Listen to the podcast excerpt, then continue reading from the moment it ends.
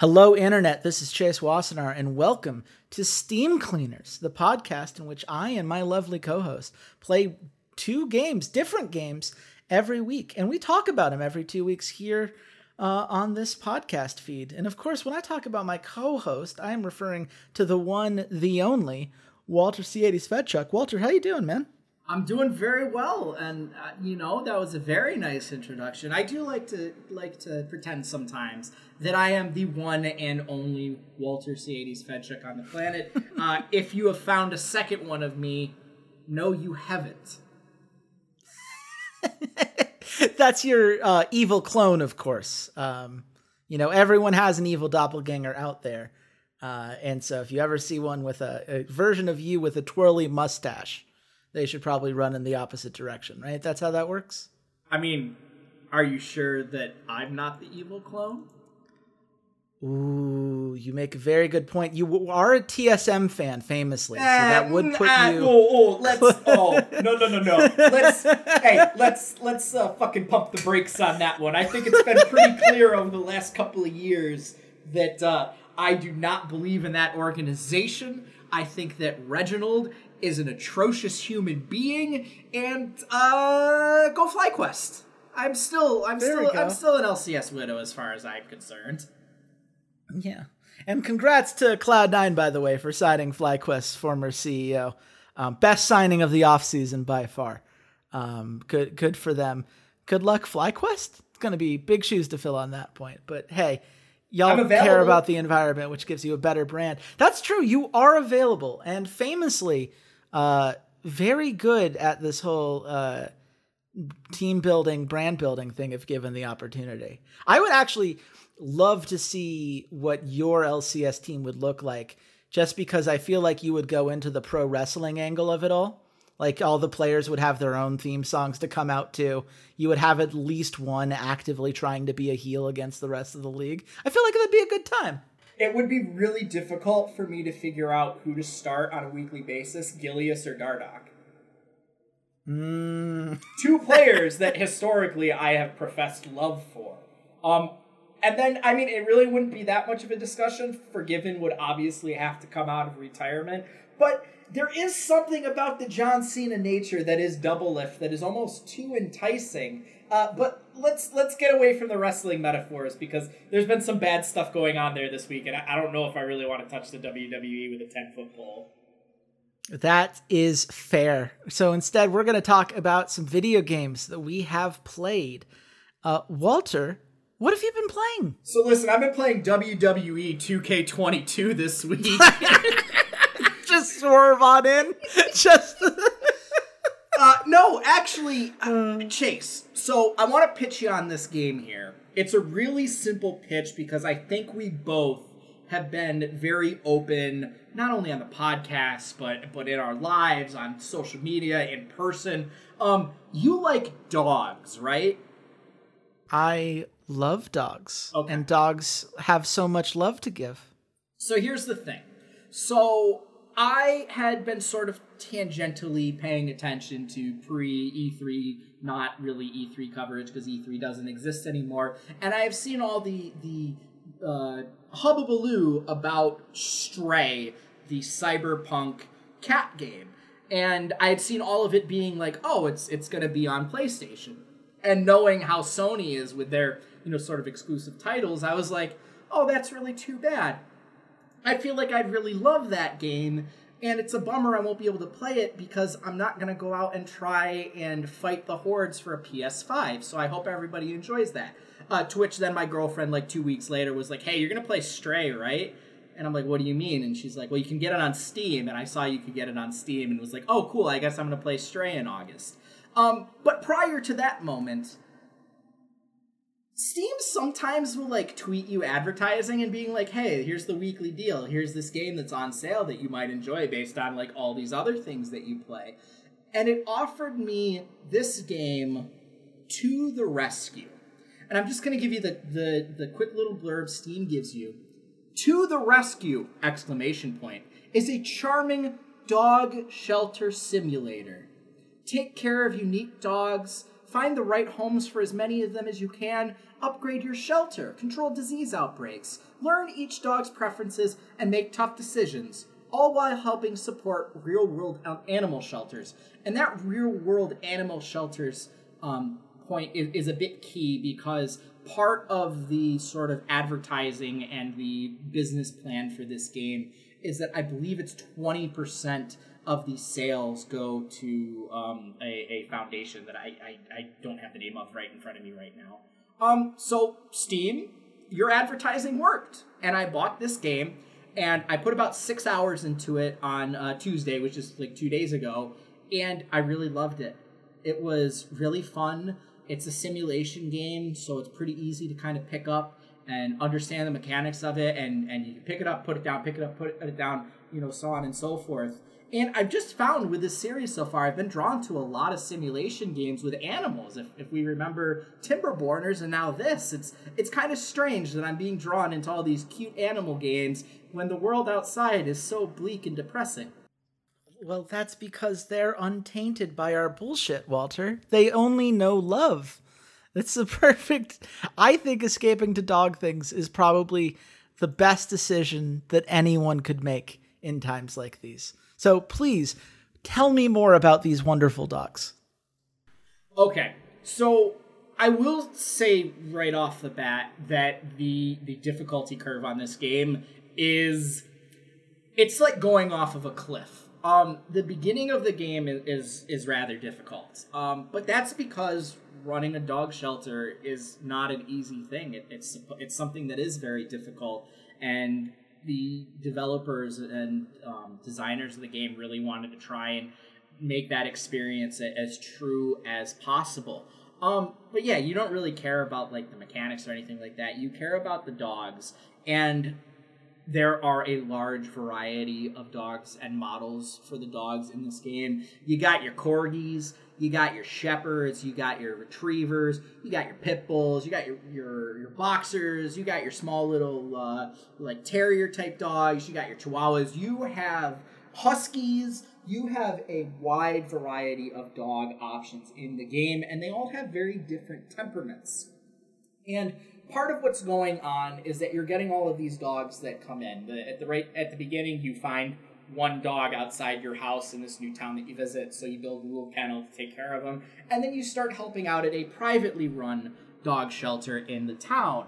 And then you, you know, prove your worth and, and learn, you know, the tutorial basically, and prove to yourself, you know, prove to the community that you're really good at this. So the mayor says, hey, how would you like to operate the open dog center, the public dog shelter that like people can just drop off dogs whenever and you aren't hamstrung by like we only allow X amount of dogs. And at the beginning, it is very, very stressful because you have so many dogs and you're trying to set things up the right way and make sure that they're all taken care of. Um, obviously, you have to feed and water the dogs. You have to give them food and water, but it can't make it easy for you. The dogs like one of four different types of foods. So you have to make sure you give them the type of food that they prefer or they are more prone to make a mess. And then if they make a mess, you have to then go in and clean up their poop with the pooper scooper. Yes, you do have to clean up dog poop in a dog simulation game. And then if there's too much uh, too much poop in their sh- in their uh, kennel, then they get dirty. So then you have to bathe the dog. Yes, you do have to bathe the dog. And then as you know, mechanics start to stack on top of each other, all of a sudden you have so many dogs, and you're like, I have, I don't have any more room. I don't have any more money to build kennels. What do I do? Well, then people come in to adopt the dogs, and some of them will be very simple. They'll come in and they say, I want to adopt a dog. So you bring your dogs out to your little show area, and they have five separate kennels out front uh, that you can bring the dogs into, and then the uh, dogs all have like a star on them for their adoptability, and then if you have enough stars, the person that walked in will be willing to adopt one, and then will choose from one of the five. But some people are more particular. They want a certain kind of dog. Maybe they want a uh, retriever. Maybe they want a small excuse me, maybe they want a small dog. Maybe they want a dog that's good with children or good with cats or a lazy dog or a smart dog or any number of things. And the more of those traits that you match up with what they want, the more likely they are to adopt the dog. Um, on top of that, you do at some point have to then deal with uh, injuries. So the dog might come in hurt, and you have to put them into the infirmary, and you have to heal. You know, use a, a um, uh, first aid kit on them or your dogs might get sick so you have to give them a shot and or that then vaccinates them uh, going forward. And if you are a really intelligent shelter owner you might then decide that you want to spend the money and just vaccinate the dogs outright so then you don't have to deal with that.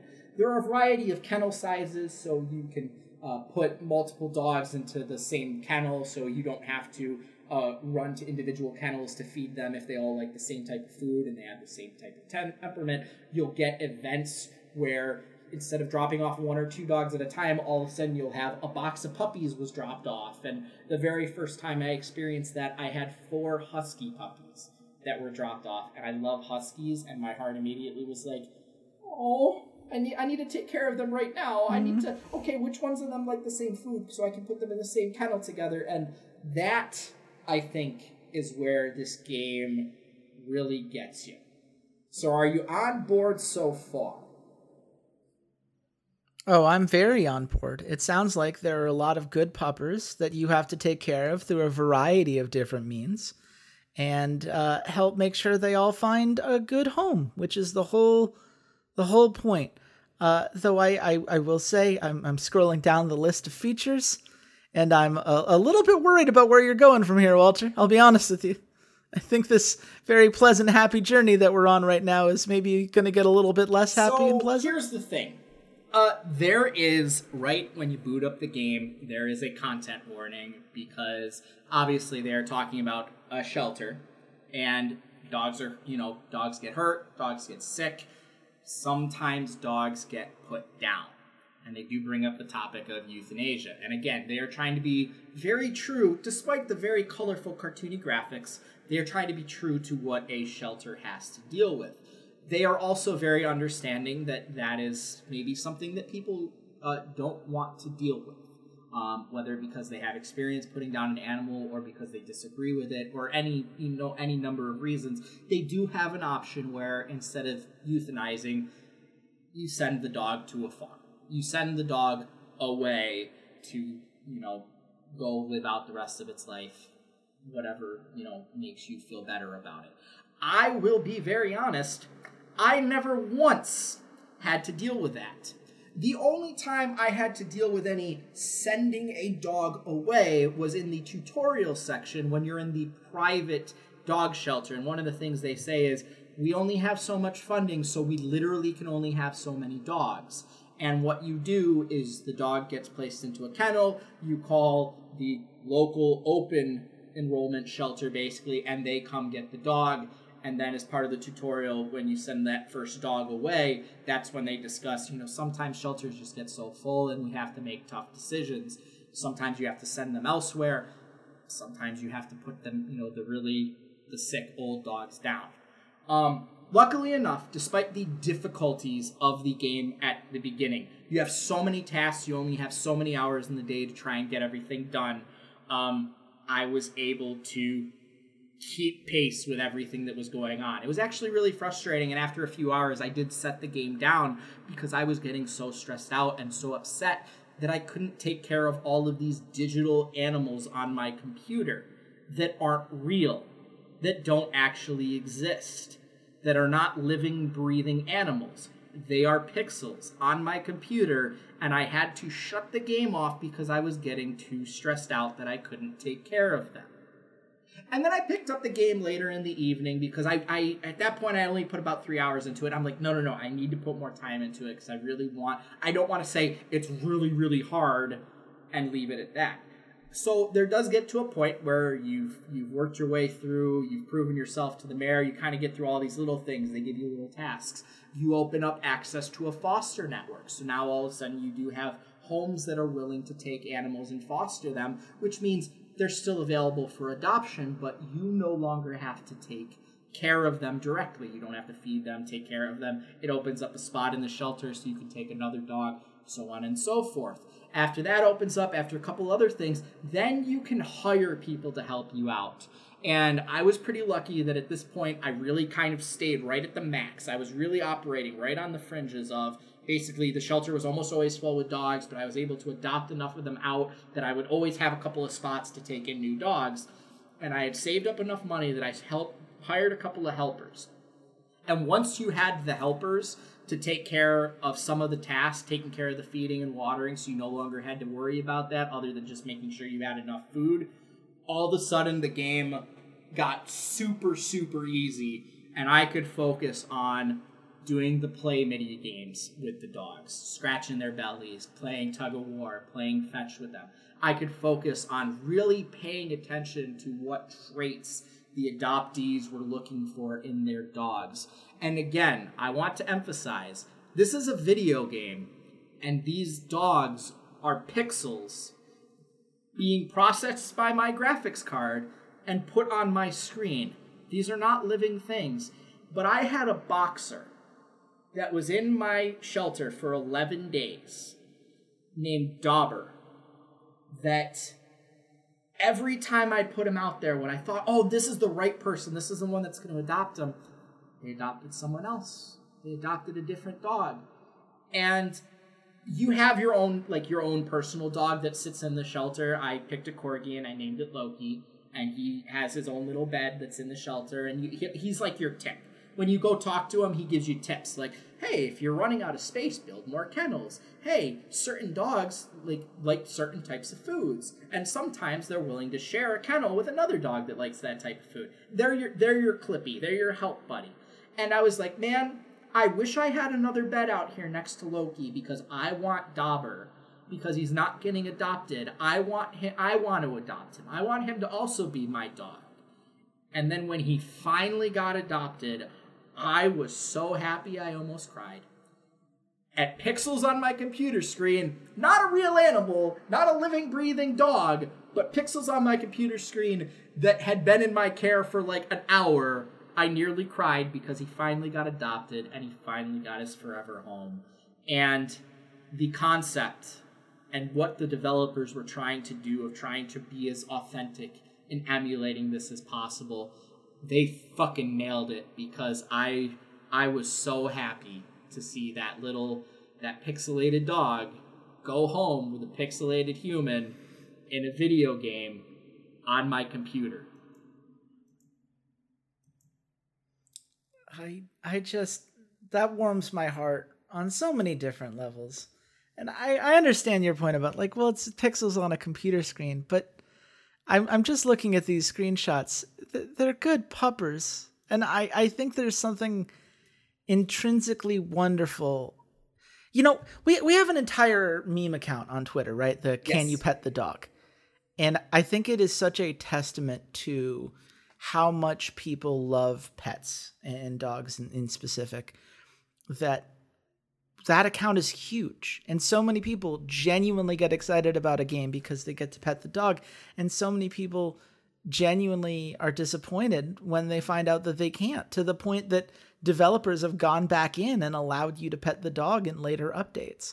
Um, and it's something that's not necessarily easy to do. Like the hades devs talked about how difficult it was to get the pet animation just right and it's why it's always the same head that you pet um, but there's something that this kind of cute art style really captures the essence of why people love dogs. And of course, you want to protect them. Of course, you want to see them find a new home. And all of that sounds really, really delightful to the point where I am now very bummed to find out that the Switch release has been delayed uh, indefinitely because I want to go buy this game today.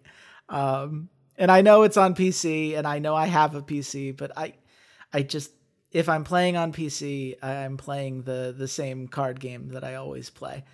Um, but this sounds wonderful, Walter. Is it ultimately? Uh, does it get your uh, full recommendation to our? our oh, it's a hundred out of ten. It's I I wanted to pick something quick and easy because it's it's only been a week since we recorded the Super Giants podcast. I, I knew I wasn't going to have a lot of time, so I wanted something quick and easy that I that I could just pick up and kind of play through in one or two sessions and have a really good idea about it. And it is incredible to me that it just happened to be an innocuous Steam email. I think actually it was a tweet that just came across my feed that was like, "Hey, this game is you know twenty percent off. I think I paid fifteen dollars for it, and it's normally twenty. Um, like, hey, you might like this thing, and absolutely, Gabe, like you nailed it. I fucking love this game.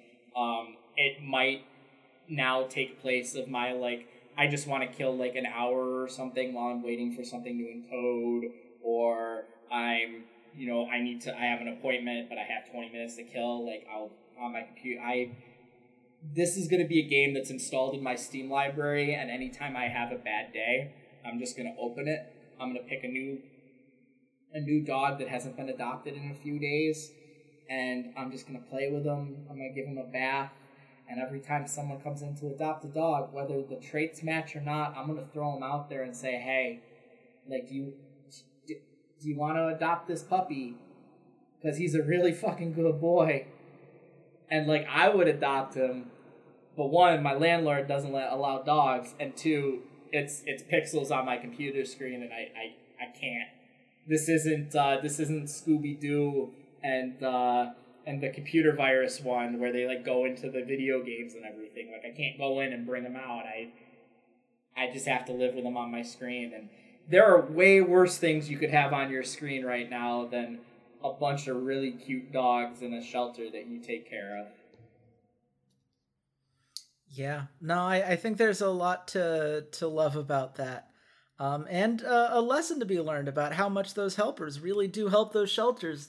Games sure seem to get a lot easier when people were willing to help out those dogs. So, I don't know, something to be said about that one.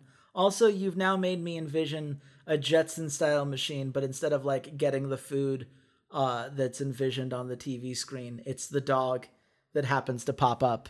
And God, do I want that to be the world that we inhabit. That sounds delightful. Yeah, that would be a perfect world. And and like listen, like I I get it's dogs, but like any pet. Like it would be they could easily turn this into like a, like a cat cafe game and I know there's been some that have come out recently. Um like I mentioned, I'm to play Stray um, not right when it comes out, just because July uh, is a busy month for me. I'm going on vacation again in July. I, I'm gonna play it in August, and I'm gonna have to play it on Twitch so I can have VOD for my girlfriend to watch when when she gets home from work. So I will play that game. I will give the cat lovers their due. Uh, if you like birds or fish or small mammals, I don't know. Maybe I'll have to look into that and see if there's any if there's like an aquarium simulator game, but you know what? I could blather on about pets and how wonderful and how good boys and girls and and and it's and them's they are. But Chase, that would take forever and we wouldn't be able to talk to you about what I am sure is a heart-pounding beautiful game that definitely doesn't have a sinister corporate overlord. yeah, I played Mario Strikers Ooh. Battle League this week. Uh, it's not it's not the only game I played. Uh, and honestly, we're gonna get to that second game uh, sooner than we usually get to the second game when we do a two for one, because there's not very much to talk about with Mario Strikers Battle League. Uh, for those of you who aren't aware, this is the Mario Soccer franchise, uh, part of the Mario Sports series of games. Uh, they've done baseball games in the past as well. Uh, tennis, obviously, a big one, that, and golf as well. Uh, three of those are on the Switch. Still waiting for my Mario baseball game to come to the Switch. Just saying, y'all. But I had a lot of very positive uh, feelings when it came to the original uh, Mario Strikers game. Though I played way more of Mario Strikers Charged for the Wii than I did the one that was on the GameCube. And it's a really fun concept, right? Take all these Mario characters, add the kind of items that you're used to seeing in all of these different titles, uh, allow them to, you know, split up into certain stats uh, in an arcadey, quick, fun uh, format and just have at it. You know, it, it does all the things that you need the arcadey thing to do. It has, you know, like I said, those items. It has um, the ability to dodge and tackle. And if you tackle somebody who doesn't have the ball, then they get an item that only their team can pick up. But the the problems with Battle League come in immediately when you start comparing it to Mario Strikers Charged. Because, for instance, Mario Strikers Charged had 12 characters you could pick as your captain and had a plethora of sidekicks. I can I think 9 different sidekicks that you could pick from to fill out your team. There are 10 characters total in Mario Strikers Battle Arena and no sidekicks. You are only playing with main characters there. There's nothing to unlock when it comes to characters. Everyone that you have is the crew that you have from the start. And because there are only 10 characters, all of these teams start feeling very samey after a while. Uh, the kind of uh, super shots that sidekicks used to do, there's no room for that anymore. There's only room for the super shots of your captains, which are triggered by a very specific item that you have to go grab, uh, and is now limited to, uh, if it works out perfectly, uh, two goals. Uh, though you can guarantee it if you get the perfect kind of timing on your shot, versus the barrage of anywhere between three and six goals, depending on how well you set things up in charged. It just it's just empty compared to that GameCube game, uh, that Wii game, I should say. Like in the Wii game, there was a whole set of challenge modes, and every character had a a challenge, a game in which they were behind for some reason, and you had a certain amount of time and certain set characters and situations, and you would have to come from behind and pull off the win. Um, you would have these, you know, almost stories to them and how these leagues would be built over time and you would play everybody in the league and then there would be the playoffs and if you beat the league you unlocked a character and there was a real sense of progression and this game doesn't have that. It has tournaments i suppose but they are four team tournaments. It's double elimination which means you play a whole three matches in order to win the cup. And if you win the cup, you get a whole 400 gold coins, which you can spend on gear that can not not quite upgrade because upgrade would imply that it boosts the stats rather than what it actually does, which is boost one stat in favor of reducing another stat. So you can personalize to a certain extent, and there's certainly some value in that. I, of course, am a Rosalina main uh, in every game that I get the chance to do so.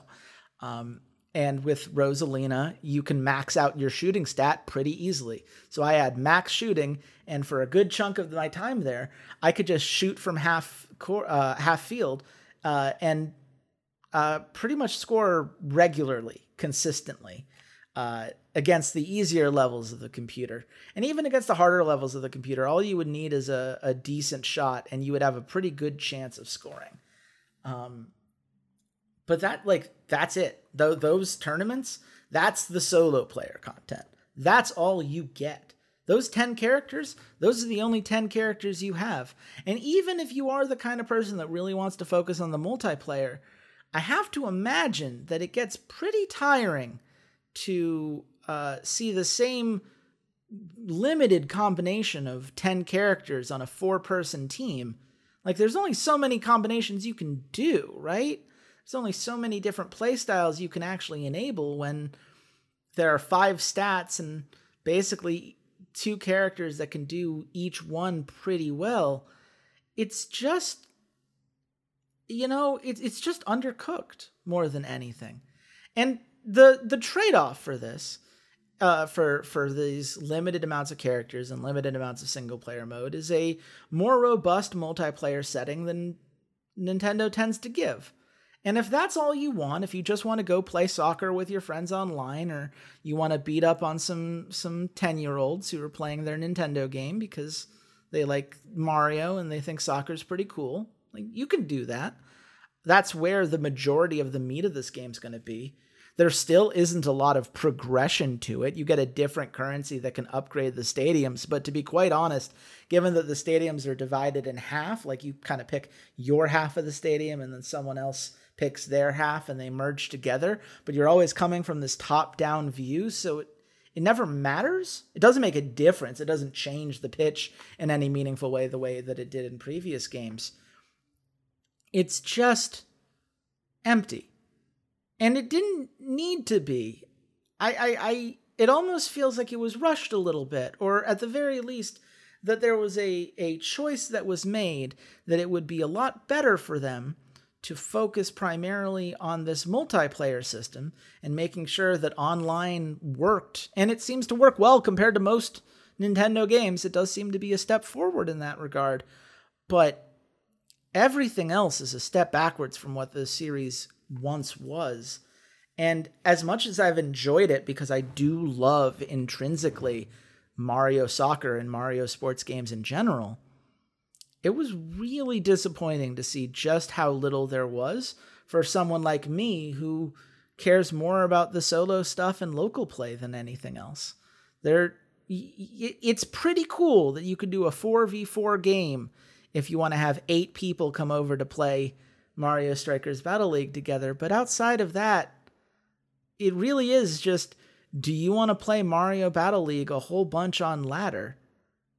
maybe you do. Maybe there are enough people who do that that it's going to be seen as a success, but I, I can't help but look at the Wii game and feel like it was better pretty much across the board. So I never played the Wii one. I actually played the GameCube one, and I remember quite vividly in like sixth grade, uh, in middle school, there was a science teacher that would let us um, after school or sometimes in study hall in their room bust out the GameCube and play some uh, some Mario Strikers. And none of what you're telling me surprises me. It's unfortunate, um, and just makes me feel like they probably built it that way so that they could, if it was a like a, a you know critical success, that they could then add some DLC characters or anything a la what they do with the Mario Kart games. Um, but from everything I've seen from from other people commenting on it and then you commenting on it, it does not seem like this is the type of critical success that they are going to spend any time on trying to improve. Uh, whether it's a single player, you know, whether make a campaign or anything like that, whether it's adding additional characters, it, it just seems like it's sort of a vapid experience that they're like, yeah, you got a soccer game with Mario characters it's sixty dollars because of the licensing, not because it's a good game. Um, which is pretty sad and disappointing because the the old school Mario sports games are pretty fun. Like I remember playing golf on the Nintendo on the um, Game Boy. Like I remember that, and the the mm-hmm. figure, the little character looks like Mario. So it's just disappointing. This was a game that I actually was kind of like pretty excited for and was hoping that I could get as just like a fun chill game to you know play with my girlfriend and and have fun, but it seems like it's definitely not worth the money. So Chase, it's not worth sixty dollars. If it was on sale, if it was on sale, you could get it for like 20, 30 bucks. I think it's I think it's fun. I think it's a fun time. I'm enjoying my time with it. I wish I hadn't spent 60 bucks on it. I feel a little bit silly for pre-ordering it under the assumption that it would be at the same level of quality as the Mario Tennis and Mario Golf uh, versions that we have on the Switch. Though, if you're going to hold out hope, all of those games got a significant amount of free DLC. So maybe we get there. But as of right now, can't recommend that game at the price point. And Nintendo putting their own games on sale isn't really a thing that happens. So yeah, good uh, luck. Smash Brothers Ultimate is still forty five dollars. So good luck with the sale. but Chase, you did say you played a second game, so so please tell me there's some more meat on the bone here. Please tell me you did not spend the last week only playing Mario Strikers. No, I I spent uh, the last week playing something that'll probably come up on the next episode of the podcast. But a few weeks ago, while we were preparing for the Supergiant one, I played a game called Yes, Your Grace. Uh, and Yes, Your Grace is a kingdom management game uh, that uh, came out in 2020 that has a pretty interesting kind of uh, focus to it. Um, if anyone's played the kind of kingdom management games before, um, you'll understand the the basic drill here, right? You've got a certain amount of resources that you need to balance. Um, you need to keep the people of your kingdom happy as much as you can, but you also need to make sure that you have the resources to take care of what's coming down the line.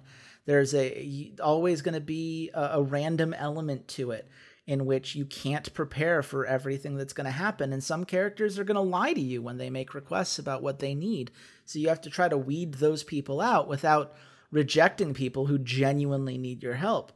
And each time you'll have situations in which uh, you just simply do not have the resources to deal with this crisis because you already sent those resources away to deal with something that seemed like it was important at the time, but in retrospect, you really wish that you'd saved that. So there's this constant give and take. But the thing that makes Yes Your Grace a little bit different uh, than some of those kind of more straightforward kingdom management games is that it is very narratively driven. You are a, a King Eric of Davern uh, with a family with three daughters and a loving wife uh, that you start the game with. And the game starts with this idea that one of your daughters is uh, a, a coming of age and you need to go get her married. And while she makes a whole point about, you're not going to just marry me off to whoever, right? And you're like, no, I'll never do that. And then you get a letter that's more of a threat than anything, at least how your character perceives it at the time, saying, hey, Remember a long time ago when you promised me your firstborn daughter in marriage? Well, I'm coming for her. And since the people uh, that that did this are kind of seen as, as barbarians, you, in a uh, haste, uh, decide to marry your daughter off to uh, a prince of a local kingdom that will uh, give you their army if you do so, so that you can fight off that invasion. Uh, and as you can imagine, that goes horribly wrong on a number of different levels. Um, and you spend the rest of the game really focused around these family dynamics. And, you know, in between all of these decisions you have to make about the kingdom, you have decisions you have to make about your family and how you give them what they need and whether you're willing to prioritize their happiness sometimes over the happiness of your people. And learning to let go of, of certain things and, and learning to hold on to what you can. Uh, it certainly is a game that grabbed me in terms of the family dynamics that were in play. I wanted my two daughters that were still at the house to be happy. I wanted to help my wife through her grief, but also, you know, help her uh, feel more confident about the direction that things were heading and, and make her feel secure despite this army coming towards the gates. And uh, I won't necessarily get into all of the details on the plot because I do think that this is a plot heavy game in which the twists and turns are so much of the experience. Um, there certainly is a, a, bit of a twist halfway through uh, that recontextualizes certain events and forces you to make a different set of moral choices as you have to raise an army for a different set of issues and deal with the consequences of the decisions that you previously made.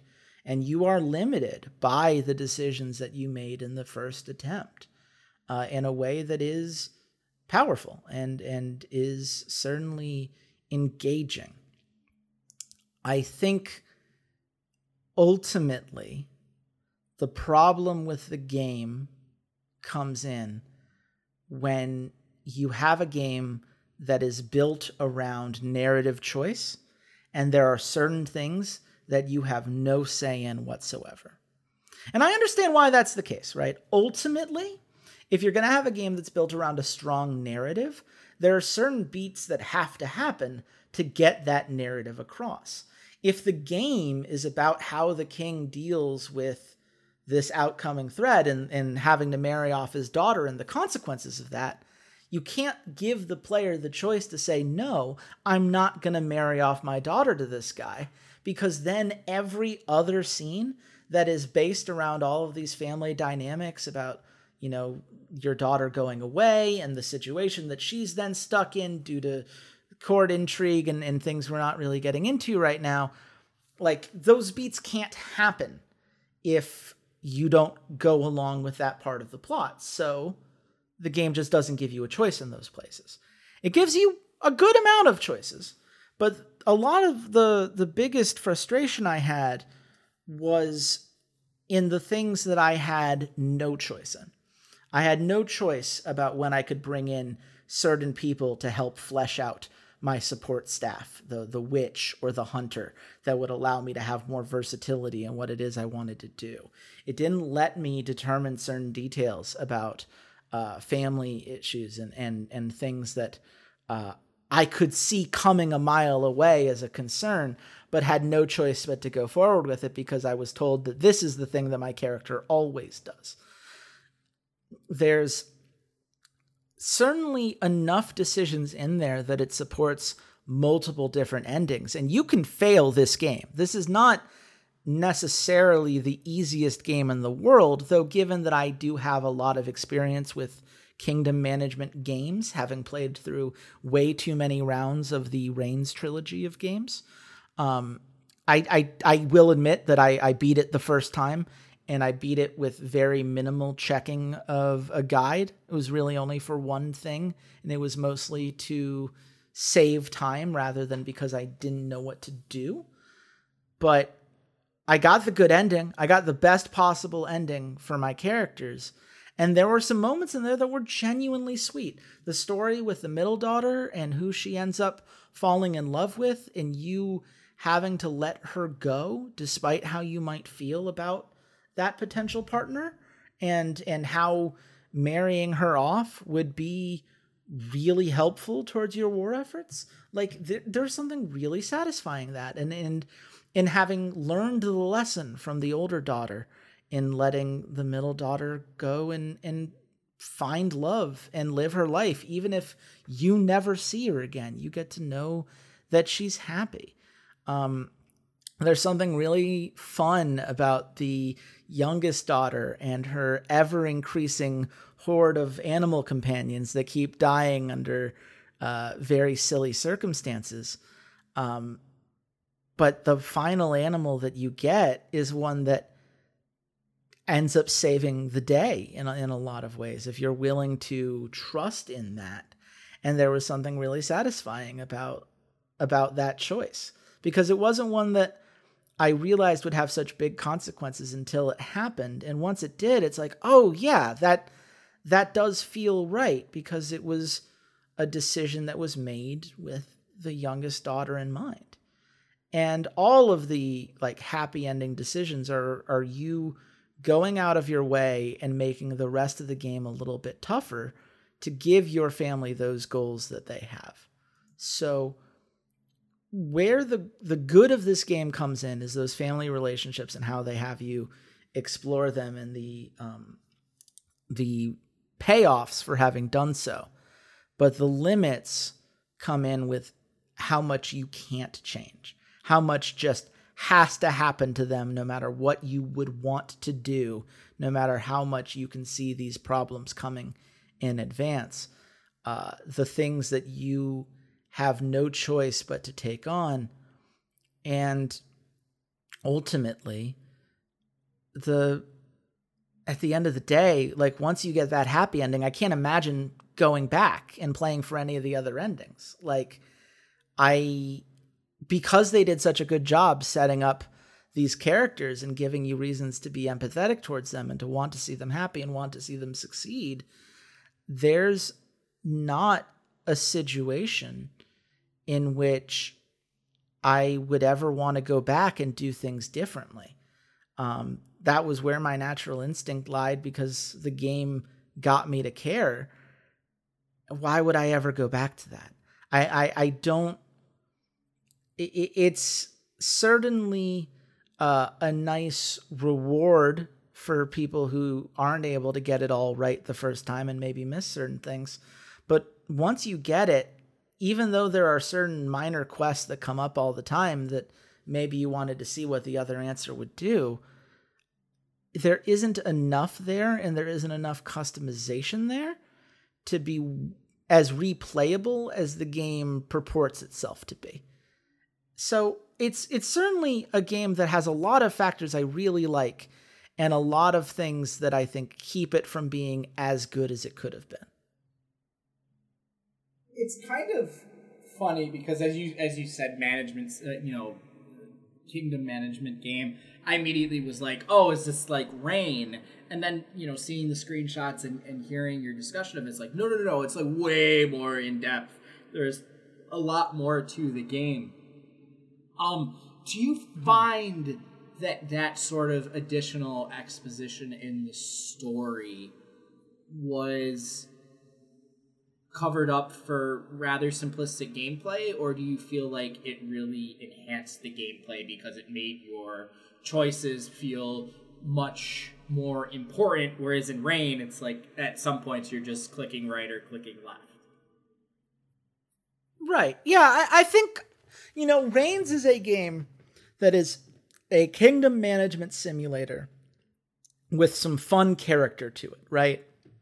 You're making decisions based primarily off of how it's going to determine uh, all these different meters because there isn't really any moral consequence to them, right?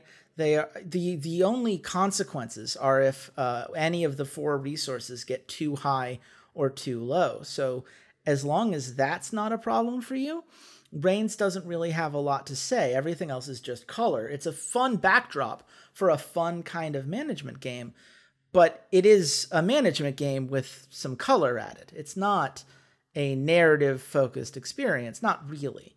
This is a narrative game that determines that the best way to handle that narrative is to give you these kingdom simulator mechanics. The the decisions that you would make would be a lot more obvious and a lot less meaningful if it wasn't done in the context of knowing that the more that you focus on those things that that matter to you and to your character, the harder it makes everything else that you do. The more resources that you spend hunting down herbs for a ritual that you perform towards the end of the game, the fewer people that you can recruit for an army that needs to be at a certain size for you to be able to win. Now, again, it's possible to do it all in, in one swoop. I did.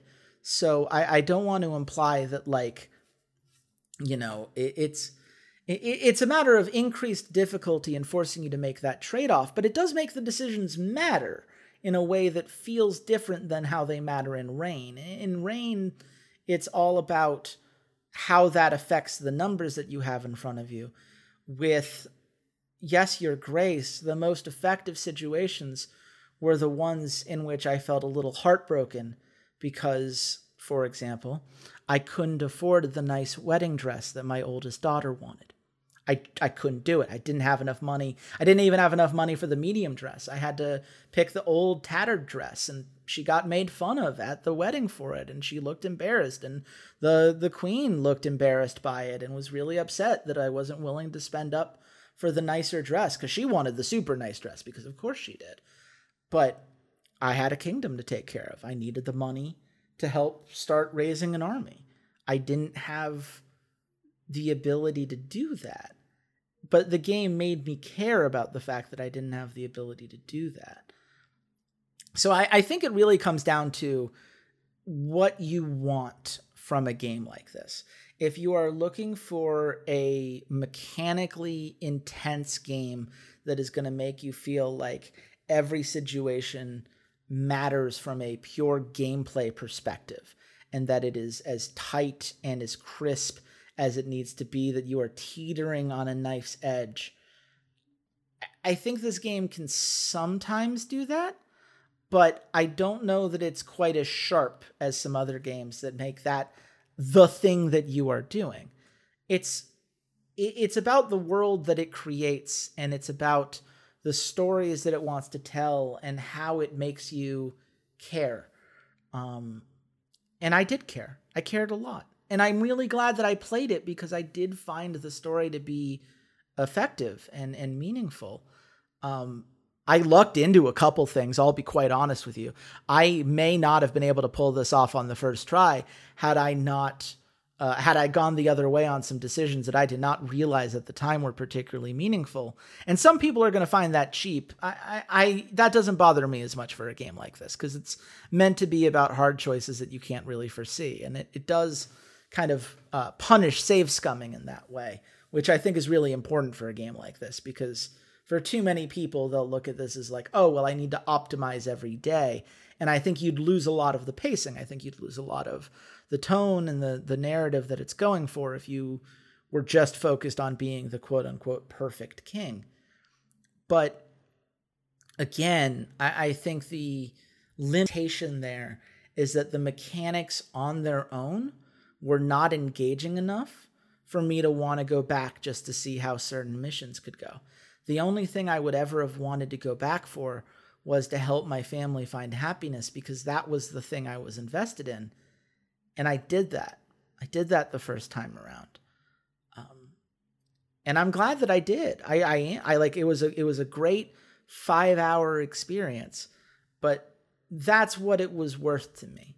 And I, I think it says something about the game that ultimately, um, there wasn't quite enough meat on those bones for me to think to myself, man, I can't wait to manage this kingdom again because the only thing I really would have wanted to do differently, the things that would have made me more interested in it, are the decisions that I can't control, are the decisions that the game can't let you redo because then it wouldn't have the story that it wants to tell. That's the trade off. And whether or not that's um, a, a, negative to you or, or whether or not that's going to get in the way of, of you enjoying it, I think is going to be a very personal question. Um, I recommend this game. I, I recommend it a little bit less than some of the other games I've talked about just because I do think that it is an imperfect game. But if you're not going to get it, and it's not that expensive. I think I got it for like 20 bucks. It's on sale pretty regularly, whether you get it on Switch or get it on uh, Steam or, or whatever you track it down. Um, I, it's worth playing. It's just not quite what it could be. And there's always going to be that niggling there. Um, but I still enjoyed it. I still enjoyed it. And I will be interested to try out some of the other games that the uh, No More Robots publishing line uh, is working on because they do do a pretty good job of picking these kind of indie studios from around the world willing to uh, do something just a little bit different. Um, and I think that that's cool. I, I, I think that there's um, certainly a lot to be gained from that, even if I think that this particular version was uh, imperfect. I think that's incredibly fair, and I think you can absolutely recommend games that are not uh, perfect just to you or just perfect in general because faults make things more interesting. It's one thing to be said of like, oh, I everything everywhere all at once. Despite how absolutely amazing and incredible that movie is, and if you haven't watched it yet, I I don't know what's wrong with you. But there are yeah, what are you doing? Little things that you can sort of nitpick and go, well, it could be a little bit better here, it could be a little bit better there. Even your favorite video game or movie or anything, you're gonna find some kind of fault with it. And it helps remind you things are like real, that it's not perfect, and gives you things to talk about to say like, well, if it bothers you that you make choices 95% of the time instead of 100, then this game is going to bother you. It is something willing to discuss with someone when you're, you know, uh, recommending a game or recommending a movie or a TV show or anything like that. So it's good to hear that you recommend it. It definitely does look really, really interesting, and I've added it onto my wish list just to keep track of it in the future in case there's something that I'm, you know, uh, in case there's a day where I'm like, I don't know what I want to play, and as I have, you know. Almost a thousand games in my Steam library staring at me like, really? You don't know what you want to play, and you you're going to go buy another new game. But that's neither here nor there. I'm, I'm glad you had a good experience with it. And now I can't wait to see what you're going to talk about next week since you've already mentioned you played something else over the last couple of weeks. So I, I will say, um, because this is only going to really serve to throw people off that Yoko Taro is involved in the game that I will be talking about the next time that we do this. So y'all have that to look forward to. And hopefully you are uh, looking forward to the next episode because this one, it's over, fam. We did it.